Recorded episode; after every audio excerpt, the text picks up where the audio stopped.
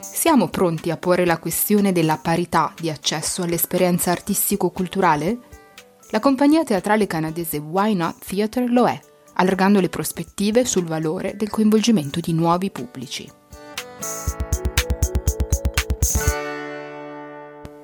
Benvenute e benvenuti al podcast di Melting Pro dedicato a Connectando Audiencias Italia, la prima rivista italiana di management culturale, marketing e analisi del pubblico in questo episodio ascolterete Ravi Jain, fondatore e direttore artistico del Why Not Theatre di Toronto, che ci racconta tre esempi di spettacoli realizzati con l'obiettivo di mettere tutti i pubblici nelle stesse condizioni di esperienza teatrale. Il risultato non è solo un arricchimento in termini di partecipazione, ma di visione del mondo della compagnia. Buon ascolto! Pubblici e parità di accesso all'esperienza teatrale. La ricerca di Why Not Theatre di Ravi Jain. Ravi Jain, fondatore della compagnia teatrale Why Not Theatre, condivide le lezioni apprese nel corso della sua ricerca di modalità diverse per raggiungere nuovi pubblici e comunità più diversificate. Il suo scopo è quello di provocare una riflessione sull'importanza di ripensare l'audience e di cambiare radicalmente la prospettiva e l'approccio alle azioni di ascolto e coinvolgimento. Why Not Theatre è la compagnia teatrale internazionale che ho fondato a Toronto nel 2007 e in cui facciamo principalmente tre cose: creiamo, condividiamo e provochiamo. Realizziamo e portiamo in tour nuove opere che sfidano lo status quo rispetto alle storie che vengono raccontate e a chi le racconta. Condividiamo le nostre risorse con altri artisti per aiutarli a produrre il proprio lavoro e ci concentriamo su autori neri, indigeni e più in generale non bianchi a metà della loro carriera, perché se sopravvivere nel mondo dell'arte è difficile per chiunque, per questi artisti lo è ancora di più. La terza cosa che facciamo è provocare un cambiamento del sistema, rimuovendo le barriere di accesso alla partecipazione alle arti per gli artisti e per il pubblico. Questo si traduce in modelli di produzione innovativi per aiutare gli artisti a guadagnare di più con il loro lavoro. Ad esempio abbiamo un innovativo programma di mentoring che collega leader e direttrici artistiche e di identità non binaria canadesi ad artisti internazionali per fornire l'accesso a opportunità di formazione e lavoro. Stiamo anche accedendo a spazi sottoutilizzati di Toronto per trasformarli in sale prove temporanee.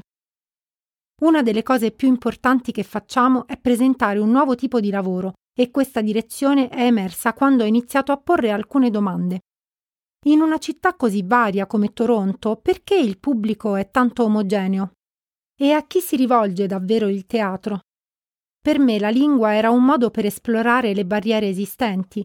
Così ho iniziato a presentare lavori internazionali in diverse lingue, opere teatrali e progetti provenienti da India, Brasile, Tunisia, Giappone, tutti in lingue diverse, per cercare davvero di sfidare lo stereotipo secondo cui altre culture non vanno a teatro.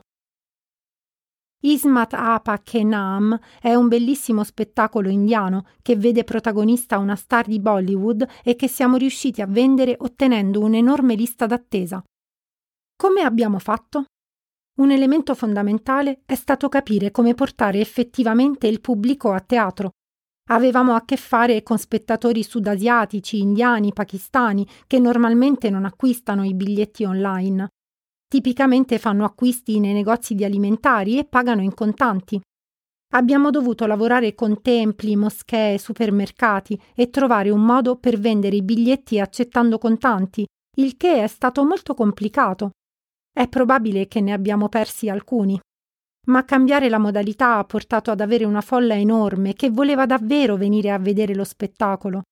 Da questa esperienza abbiamo imparato quanto sia importante pensare davvero alla comunità con cui si sta lavorando e cercare di offrire qualcosa alle loro condizioni piuttosto che alle condizioni in cui si lavora abitualmente, accettando che sarà complesso e caotico e che occorre essere aperti e imparare. Il secondo spettacolo che voglio condividere è una produzione di Amleto che ho creato come spettacolo bilingue, in inglese e in lingua dei segni americana. Era la prima volta che lavoravo con un artista non udente con cui realizzare uno spettacolo per un pubblico di non udenti. Dawn Jani Burley è un eccezionale artista canadese che vive e lavora principalmente in Finlandia. Lavorare con lei è stato incredibile perché continuava a incoraggiarmi a pensare all'equità dell'esperienza vissuta dal pubblico e a cosa significasse. Tendiamo a concepire e proporre una produzione attraverso la nostra lente abituale, ma in ogni fase del processo creativo Dawn continuava a chiedermi come farà il pubblico di non udenti a capire questo passaggio? Così mi sono reso conto che facevo costantemente delle supposizioni su quante informazioni fosse importante ricevere per un pubblico di non udenti. Il cambiamento di prospettiva è stato questo. Se il pubblico non udente perderà circa il 70% delle informazioni, come possiamo creare delle situazioni in cui un pubblico udente deve ugualmente compiere uno sforzo di comprensione? Abbiamo scelto di inserire nello spettacolo diversi momenti in cui Don Gianni Burley, che interpretava Orazio, si rivolgeva al pubblico con il linguaggio dei segni e raccontava la storia. Non c'era accompagnamento audio, quindi il pubblico udente veniva messo in una situazione molto simile a quella del pubblico non udente. Si è dunque davvero trattato di pensare alla parità di accesso alla performance per il pubblico nel suo complesso e a come potevamo garantire che di fronte allo stesso spettacolo i due diversi gruppi, udenti e non udenti, avessero un'esperienza simile, senza fare supposizioni su quello che un pubblico percepiva rispetto all'altro. Questa è stata una lezione davvero profonda per me, che ha ampliato il mio modo di concepire l'esperienza del pubblico. Non avevo mai incontrato una persona sorda prima, né mi ero mai seduto nel silenzio di una comunità di non udenti, che a molte persone udenti può indurre una sorta di ansia. Quando si vive un'esperienza come questa, il punto è capire che la persona non udente fa parte di una cultura e utilizza una lingua e un modo di interagire con il mondo totalmente diversi.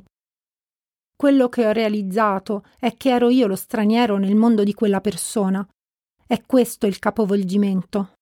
Se si vuole che tutti i componenti della nostra audience possano essere totalmente se stessi nel processo che condividiamo, occorre darsi da fare affinché siano tutti uguali. Il mio approccio è stato di attribuire a me una condizione di deficit, non agli altri. Sono io ad aver bisogno di capire come crescere per conoscere questa cultura, questa comunità.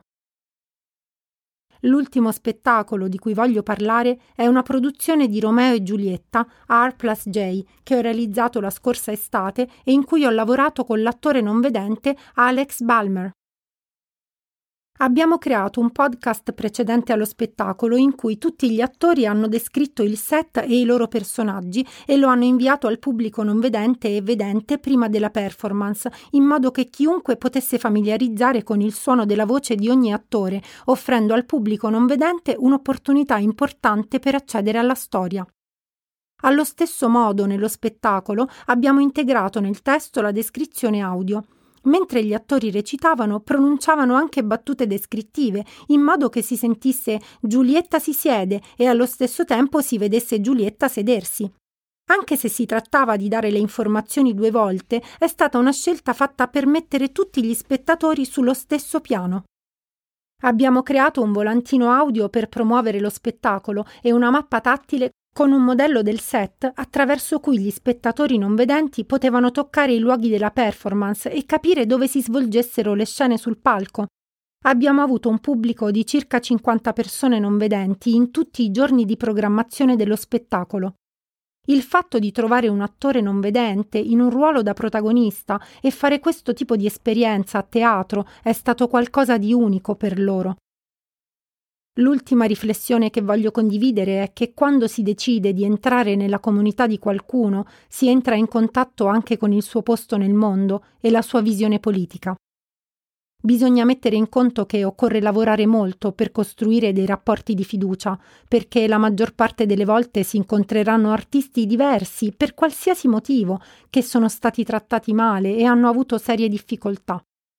Allora bisogna ascoltarne le storie ed essere pronti a capire che ci vuole davvero poco perché una persona udente, bianca, una persona con privilegi e potere tratti gli altri come spazzatura.